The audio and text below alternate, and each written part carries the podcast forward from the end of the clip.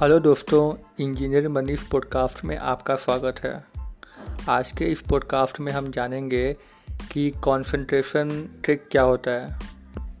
अगर आप कोई भी काम करते वक्त उस पर कंसंट्रेट नहीं कर पा रहे हैं तो हमें कोई भी वीडियो गेम का म्यूज़िक बैकग्राउंड में प्ले करना है। वीडियो गेम का म्यूज़िक कंसंट्रेशन के लिए ही डिज़ाइन किया गया है। तो हमें सिंपली कोई भी वीडियो गेम का म्यूज़िक बैकग्राउंड में प्ले करना है इससे हम कॉन्सेंट्रेट कर पाएँगे। Thank you